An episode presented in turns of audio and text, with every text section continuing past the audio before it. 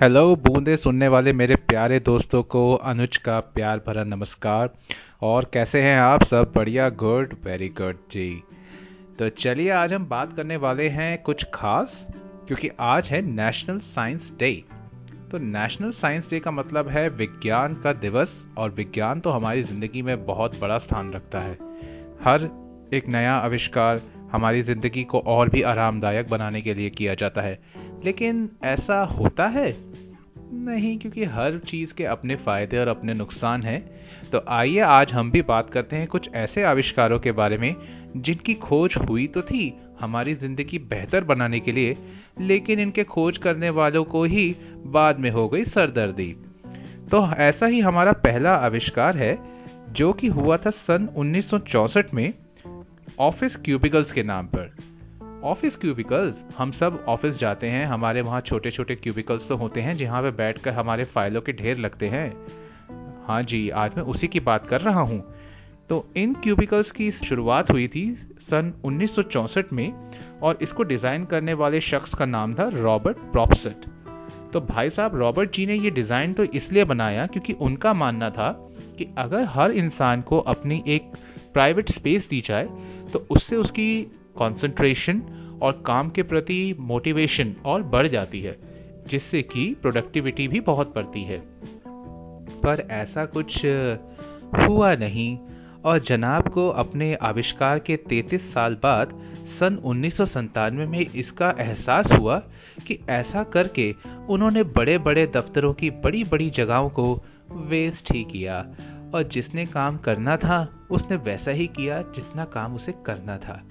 तो ये हमारा आविष्कार कोई इतना कारगर तो साबित हुआ नहीं और रॉबर्ट हमेशा की तरह फ्लॉप हो गए। तो आइए अब हम बात करते हैं अपने दूसरे आविष्कार के बारे में। ये एक ऐसा आविष्कार है जो हमारे देश के बच्चे बच्चे की ज़ुबान पर होता है। भले ही इसके मामले में जानने वाले लोग बहुत ही कम हैं जी हाँ ये है एटम बॉम्ब। हम्म, याद आया? दिवाली के दिनों में कितने पटाखे ये एटम बॉम्ब के नाम पे हमने खरीदे हैं? लेकिन क्या आप जानते हैं कि एटम बॉम्ब की खोज की किसने थी? तो कहा जाता है कि अमेरिका के मैनहट्टन प्रोजेक्ट की देन है ये एटम बॉम्ब। इस प्रोजेक्ट का नेतृत्व रॉबर्ट ओपन ने की थी जिन्हें एटम बम का जनक भी कहा जाता है। ये सारे रॉबर्टों का यही काम था इन्हें सिर्फ़ खोज ही करनी थी। पहले वाला भी रॉबर्ट, दूसरे वाला भी रॉबर्ट। कोई बात नहीं, रॉबर्ट का है जमाना। पहले ओपन हाइमर अपनी सफलता पर काफ़ी खुश थे। उन्होंने दुनिया का पहला परमाणु हथियार ढूंढा था, लेकिन बाद में उन्हें इसके लिए बहुत पछतावा भी हुआ। इस हथियार पर प्रतिबंध लगाने के लिए उन्होंने सरकार से गुजारिश की। 1945 में तत्कालीन राष्ट्रपति हैरी एस ट्यूमन से भी मिले। जिसके बाद ओपन ने कहा था, मुझे ऐसा लग रहा है जैसे मेरे हाथ खून से रंगे हैं। इस आविष्कार को प्रोत्साहन देने वाले वैज्ञानिक आइंस्टाइन को भी अपने फैसले पर पछतावा हुआ था और उन्होंने इसे अपनी सबसे बड़ी गलतियों में से एक कहा था।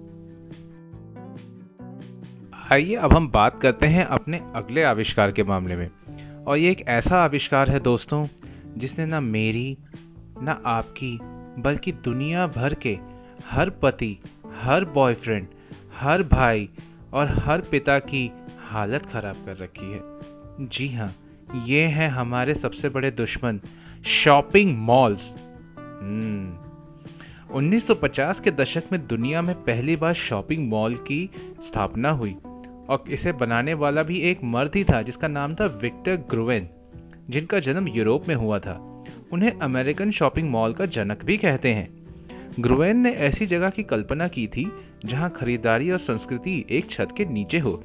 लेकिन बाद में उन्हें महसूस हुआ कि अमेरिकी मॉल्स ने असल में शहरों को बर्बाद कर दिया। अपनी इस खोज के लिए उन्हें बेहद पछतावा हुआ। एक दिन वाइफ ले गई होगी संडे को मॉल में। अगले दिन तो पछतावा होना ही था। तो इन तीन आविष्कारों के बाद अब बात करते हैं हम सबसे महत्वपूर्ण आविष्कार के बारे में, जिसके बिना आज हम अपना जीवन सोच भी नहीं सकते। ये हमारी ज़िंदगी का इतना अहम हिस्सा बन चुका है कि एक बार इंसान सांस लेना भूल जाए, लेकिन शायद इसके बिना जी नहीं पाएगा। आज हमारी दुनिया शुरू होती है डब्ल्यू डब्ल्यू डब्ल्यू। और उसके आगे, बस, हमारी यही पहचान है डब्ल्यू डब्ल्यू डब्ल्यू डॉट। जी हाँ मैं आप सबसे बात करना चाहता हूँ। हमें घर बैठे दुनिया से जोड़ने वाले इंटरनेट के बारे में। तो इंटरनेट के पिता कहे जाने वाले प्रोफेसर टिम बर्न्स ली ने सन उन्नीस सौ नवासी में वर्ल्ड वाइड वेब की खोज की थी। जी हाँ ये वर्ल्ड वाइड वेब डब्ल्यू की फुल फॉर्म है। ये वो आविष्कार है जिसने दुनिया के काम करने के तरीके को पूरी तरह से बदल कर रख दिया, जो कई नई आविष्कारों का आधार बना। लेकिन ली अब इसके ज़रिए होने वाली गैर कानूनी हैकिंग, फर्जी खबरें और अन्य विध्वंसक गतिविधियों से परेशान है। 2018 में ली ने एक इंटरव्यू में कहा भी था कि मेरे आविष्कार के कारण होने वाली ये सभी बुरी हरकतों से मैं बेहद दुखी हूँ। मुझे लगता है कि मानवता की सेवा को बेहतर बनाने में इंटरनेट फेल हो गया। कहा जाता है कि हर वरदान का एक अभिशाप भी होता है।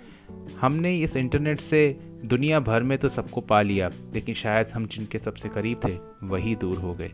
तो अगली बार इंटरनेट पे कुछ भी डालने से पहले एक बार ज़रूर सोचिएगा। तो ये नेशनल साइंस डे पे कुछ थे ऐसे आविष्कार, जिन्हें आविष्कार करने वाला ही खुद हो गया परेशान। लेकिन आप परेशान मत होइए जनाब, आपकी परेशानी का हम है ना समाधान। तो सिर्फ़ हंसीए, मुस्कुराइए और ज़िंदगी को हमेशा एक पॉजिटिव नज़रिए से देखिए। और आगे हम ज़रूर मिलेंगे। मैं हूँ आपका दोस्त अनुज और सुनते रहिए बूंदे पॉडकास्ट।